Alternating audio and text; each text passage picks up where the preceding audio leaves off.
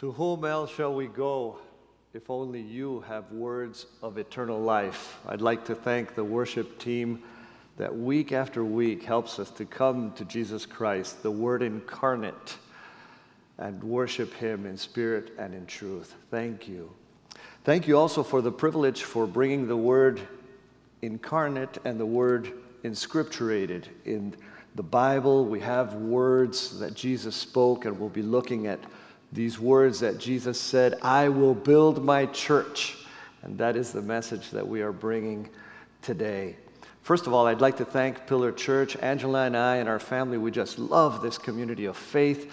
Uh, we've been here now six or seven years, and we just love participating with this community and the ministry that it's been called to in reconciling the world to Christ. And so, for that, we're grateful. We're also thankful for the partnership that we have between Pillar Church and the Multiplication Network.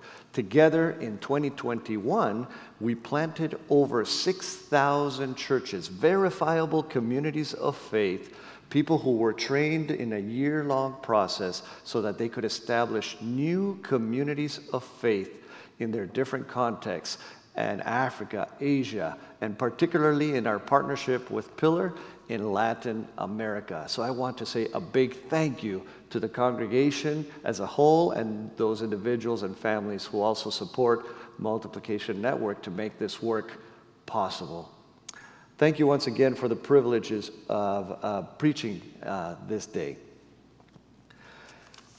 One of the stories that I remember is the story of Maria. Maria lives outside of Guayaquil, Ecuador, in a small town called Hujan. And as she was growing up in a very poor neighborhood, in a difficult family situation, she started looking for love in all the wrong places. Eventually, she got pregnant, had the baby. The father of the baby soon abandoned her. She turned for comfort to alcohol and started experimenting with drugs. And little by little, her life started spiraling down. And she said to us that eventually she was thinking of exiting life and committing suicide.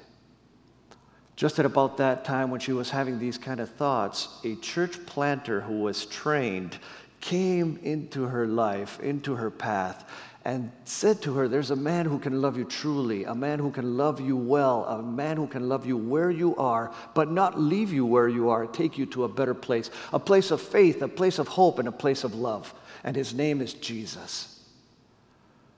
After sharing the gospel with her, Maria, having nothing uh, left to lose, she, she, she accepted Jesus as Lord and Savior of her life, and hope started to dwell in her heart. Maria then started participating in the church life, attending Bible studies, participating with other women. Eventually, she started using the gifts that God had put in her, and she started a community garden, helping her community with the food that came from that garden and building relationships through the gardening and the cultivation of that lot. She then started helping uh, with ministry to children and eventually, yes, she herself, with her husband, a new man that the Lord brought into her life, uh, somebody who followed Christ, together they went through training and started a new community of faith. Maria, who at one point felt worthless, now found that in Jesus she was actually beautiful and valuable to the kingdom. And it is people like Maria who are the building blocks of the church that Jesus himself is building when he says, I will build my church. Praise be to God for stories such as these that we get every week, uh, hearing testimonies and seeing the pictures and the videos of what God is doing in our partnership. When Jesus came to the region of Caesarea Philippi, he asked his disciples, Who do people say the Son of Man is? The disciples replied, Some say John the Baptist, others say Elijah, and still others say Jeremiah or one of the prophets. But what about you? Jesus asked, Who do you say I am? Simon Peter said, You are the Messiah, the Son of the living God. And then Jesus said, Blessed are you, Simon, son of Jonah, for this was not revealed to you by flesh and blood, but by my Father who is in heaven. And I tell you that you are Peter, and on this rock I will build my church, and the gates of Hades will not prevail against it. And I will give you the keys of the kingdom. And whatever you bind on earth will be bound in heaven, and whatever you loose on earth will be loosed in heaven. This is the word of the Lord. Thanks be to God. When we look at the literary and historical context of this passage, one of the things that I noted was that the word ecclesia that we have where Jesus says, I will build my church, that word appears 114 times in the New Testament. But it only appears twice in all of the Gospels. In other words, in Matthew, Mark, Luke, and John, we only have the word ecclesia twice. And both times in this book that we're looking at today, the book of Matthew, and one of them in this passage, Matthew 16. And we just uh, recited verses 13 through 19. This passage is mainly about the identity of Jesus. There is a declaration that takes place here, and traditionally, theologians, when they look at this passage, they will point out that uh, Jesus is looking at the cave there in, in uh, Caesarea Philippi, and he is saying to them, I will build my church, and the gates of Hades will not prevail against it. That even the debauchery and the uh, cult, the fertility cult that is going on there, that will not prevail against the advancement of the kingdom of God. But the main point of this whole paragraph is that Jesus is indeed, as Peter had the privilege of saying, he is uh, uh, telling the disciples around and later declaring to the world that Jesus is the Messiah. He is the fulfillment of the promises of the Old Testament, and He is the one that was awaited for by God's people. He indeed is the Christ, the Messiah, the promised one. He is the Son of the living God.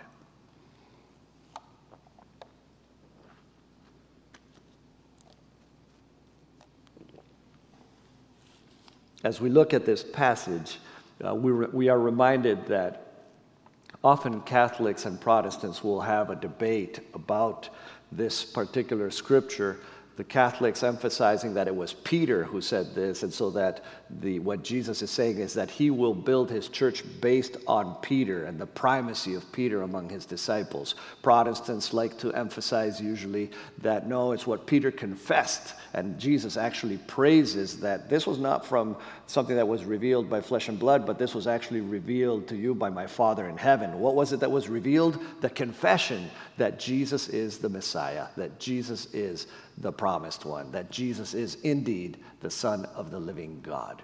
But I would like to focus today on the phrase that says, I will build my church. These key words of Jesus. And so a question comes to mind Did God build anything else before? And so I'd like to look at three things in the Old Testament that God built. And then we'll look at three conclusions of application for us. First, after the creation of the world, we know that God's people are growing and multiplying, but then as sin has come into the world, there is brokenness, there is violence, there is wickedness, there's corruption. It says in Genesis 6 that God saw now the earth was corrupt in God's sight and was full of violence. And so God instructs Noah to build something. He says, So make yourself an ark of cypress wood, make rooms in it, and coat it with pitch inside and out. This is how you are to build it. The ark is to be 300 cubits long, 50 cubits wide, and 30 cubits high. Make a roof for it, leaving below the roof an opening one cubit high all around. Put a door in the side of the ark and make lower, middle, and upper decks, and I'm going to bring the flood waters on the earth. And a little later, it says, Noah did everything just as God commanded him. So, who gives the order for the ark to be built? God does. Who gives the design and the pattern? God does. But who actually builds the ark? Noah has the privilege of building the ark. And the result of that obedience is that life is preserved on the earth and blessing continues for humanity. The people of God again multiply, the earth is filled, and eventually the people of God are taken to Egypt and they're in slavery. And now they are going to be released by, uh, by God, who tells Moses to tell Pharaoh, let my people go. They go into the desert and they are going to wander for 40 years. And then God has Moses build something. He says to him that he's going to build a tabernacle. He says this in Exodus chapter 25. Then have them make a sanctuary for me, and I will dwell among them. Make this tabernacle and all its furnishings exactly like the pattern I will show you. Have them make an ark of acacia wood, two and a half cubits long, and a cubit and a half wide, and a cubit and a half high. Overlay it with pure gold, both inside and out, and make a gold molding around it. Cast four gold rings for it, and fasten them to its four feet, with two rings on one side and two rings on the other. And there are so many more details here in Exodus.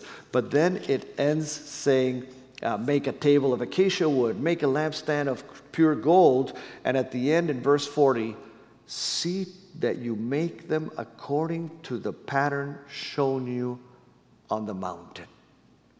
And so, who gives the order for this tabernacle to be built? God does. Who gives the design and the pattern? God does. But who actually builds the tabernacle? Moses builds it. And the result was that then the cloud covered the tent of meeting, and the glory of the Lord filled the tabernacle. Moses could not enter the tent of meeting because the cloud had settled on it, and the glory of the Lord filled the tabernacle. So the result of this was glory that came down among God's people. And there's a third thing that then God has built. The people are now out of slavery, they've made it to the promised land, and people are building homes, they're planting vineyards.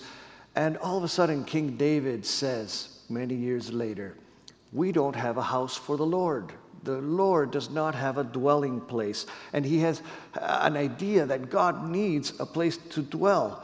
But God speaks to David and says this in 1 Chronicles 28. He said to me, Solomon your son is the one who will build my house and my courts, and I have chosen him to be my son, and I will be his father. Consider now, for the Lord has chosen you, now that God speaks to Solomon, to build a house as a sanctuary. Be strong and do the work. He gave him the plans of all that the Spirit had put in his mind for the courts of the temple of the Lord and all the surrounding rooms, for the treasuries of the temple of God, and for the treasuries of the dedicated things. And a few verses later, all this David said, I have in writing as a result of the Lord's hand on me, and he enabled me to understand all the details of the plan. And so David also said to Solomon, Be strong and courageous, and do the work. Do not be afraid or discouraged, for the Lord God, my God, is with you. He will not fail you or forsake you until all the work for the service of the temple of the Lord is finished. So, who gives the order for the temple to be built? God does. Who gives the pattern and the design for the temple to be built? God does. But who actually builds it? Solomon has the privilege of building the temple. And what is the result? It says later in Second Chronicles chapter 7 when they're about to dedicate the temple, when Solomon finished praying, fire came down from heaven and consumed the burnt offerings and the sacrifices, and the glory of the Lord filled the temple. And listen to this the priests could not enter the temple of the Lord because the glory of the Lord filled it. When all the Israelites saw the fire coming down and the glory of the Lord above the temple, they knelt on the pavement with their faces to the ground and they worshiped and gave thanks to the Lord, saying, he is good. His love endures forever. So the result was that there was glory that came down into the temple, and the glory was so incredible that the, even the priests could not enter. And the result was that people put their faces down to the pavement and worshiped God. So we've seen three things that God built in the Old Testament. We saw Noah was the one that actually got to build the ark. We saw that Moses was the one that actually got to build the tabernacle. And we saw that it was Solomon who actually got to build the, the temple. And so we have the ark, the tabernacle, and the temple. But now we come to this New Testament passage that we're looking at today. And Jesus says here that he, this is so important, he's not going to let anybody else build it. He puts it on himself. Jesus says, he declares, I will build my church. And so I'd like us to look at this phrase for a moment. I, it is personal. Jesus identifies with his church. He is the head of the church, we are the body, but together the church belongs to Christ. I will build my church. We see this later in the New Testament when, in, in the book of Acts, when Paul has his conversion experience on the road to Damascus, and, and, and Jesus speaks to him. He asks him not, Why do you persecute my disciples? Why do you persecute the church? Jesus asks him, Why do you persecute me? Jesus so identifies with his church that he says to Paul, Why do you persecute me? He says, I will build. This will build. How does this happen?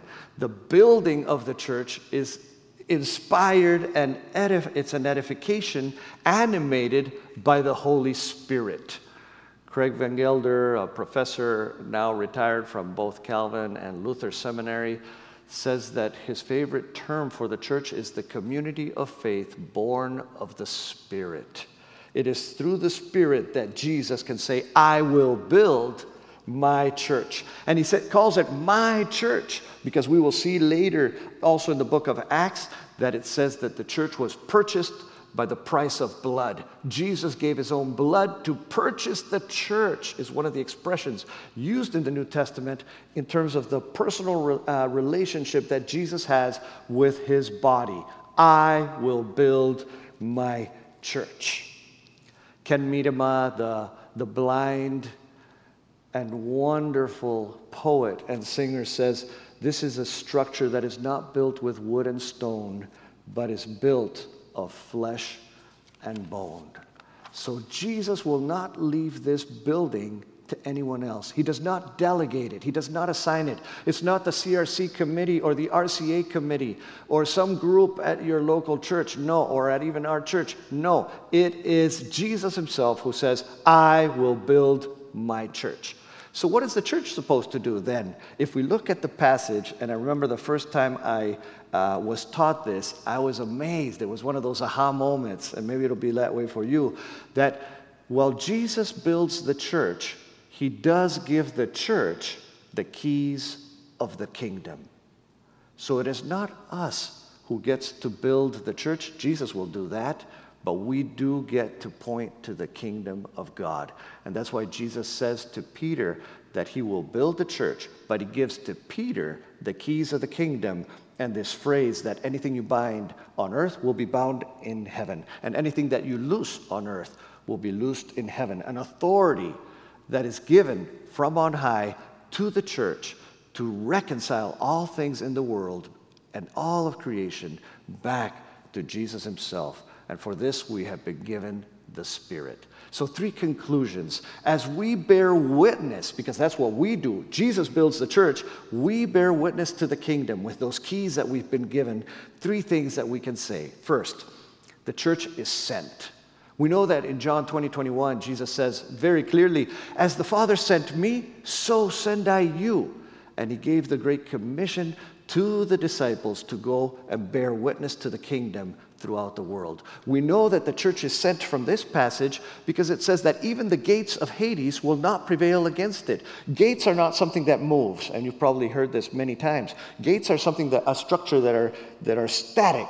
It is the church rather that is advancing against those gates. It's the, the there's an old Semitic expression that those gates of Hades would bring to mind to the original hearers that this is the threshold of the realm of death. So death, destruction, despair, and all all its minions in life and in our society, those are things that are going to be confronted by the power of the gospel through the Spirit in the name of Jesus and for the glory of the Father. And so it is the church that is sent into the world, advancing, not in a, in a mentality of here we are in a fortress and hell attacking us, but rather the church and the gospel advancing as we bear witness to the kingdom. See, the way it works is the Father sends the Son, the Son sends the Spirit. The Spirit empowers the church, and the church is supposed to continue with that blessing into the world. But sometimes it gets stuck. The Father sends it, the blessing to the Son. The Son sends the Holy Spirit. He has promised the Holy Spirit. He sends the Spirit at Pentecost, which we celebrate every year, the, the power that has been given to the church. And then the church sometimes wants to keep its blessing for itself rather than doing what it's been commissioned to do to bless the world and to bless the nations as the Trinitarian God would wish us to do. Emil Brunner says it this way The church exists by mission as fire exists by combustion. In other words, when you see f- flames and smoke, you know there's fire there. If you're going to see the church, it can't be just a civic club or an ethnic club or a, a, just a gathering. It's a gathering with a purpose for mission. It is very specific. We've been given the keys of the kingdom. The church is sent. Number two, the church is social. We are a community. We are gathered and then scattered. We are saved and we are sent. We are a community that bears uh, witness to the kingdom by the way that we treat one another.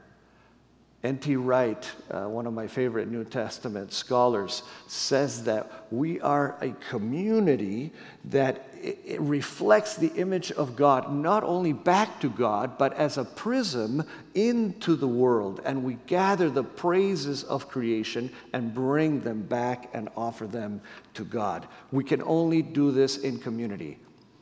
Someone once said, There are many things that you can do alone, but Christianity is not one of them.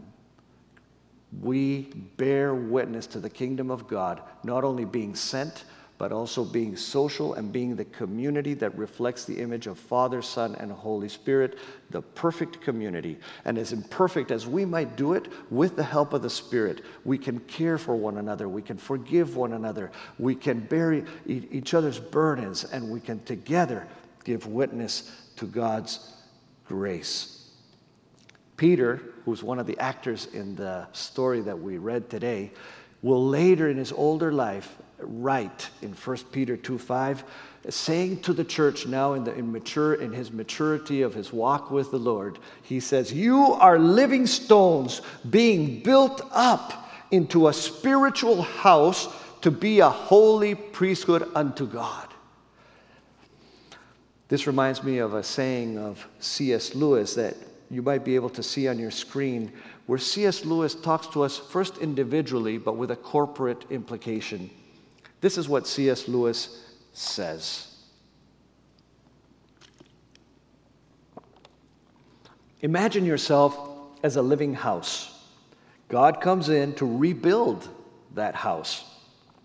At first, perhaps you can understand what he is doing. He is getting the drains right and stopping the leaks in the roof and so on. You knew that those jobs needed doing, as you're not surprised. But presently, he starts knocking the house about in a way that hurts abominably and does not seem to make any sense. What on earth is he up to? The explanation is that he is building quite a different house from the one you thought of throwing out a new wing here, putting on an extra floor there, running up towers, making courtyards. You thought you were being made into a decent little cottage, but he is building a palace, and he intends to come and live in it himself. A beautiful story that C.S. Lewis shares of how God, even though it can cause some pain, is coming to dwell in us. But not just individually, He also lives in us corporately. So the church is sent, the church is social, and third and final point, the church is also a sign. Lesslie Newbigin says this of the church the church is a sign, instrument, and foretaste of the kingdom of God. A foretaste, in the same way that you might walk into an ice cream store and they give you a little, a couple little spoon, plastic spoons, and you can try the different ice creams as a foretaste of which is the one that you would like to have that day.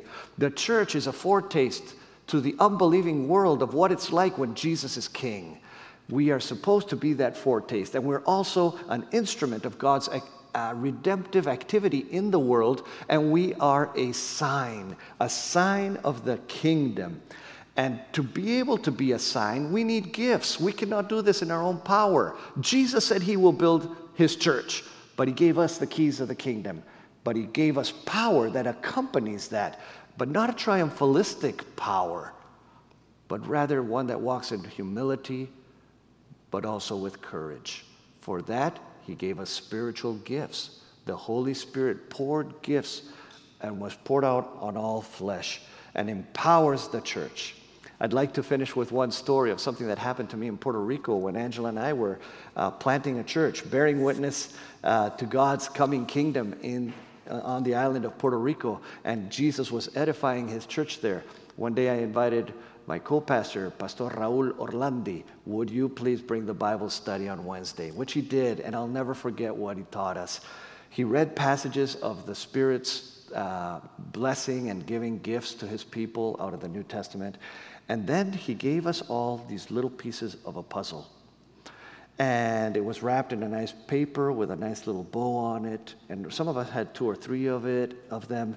And we, we saw this gift. We said, Thank you. What do we do with it? And the lady said, Oh, you want us to open it? And he says, Yes, go ahead. And so we opened that and we saw that we had a piece of a puzzle in there. We, we put them together and we saw that a beautiful image of a church in a valley with a beautiful rainbow there was uh, emerging from that puzzle.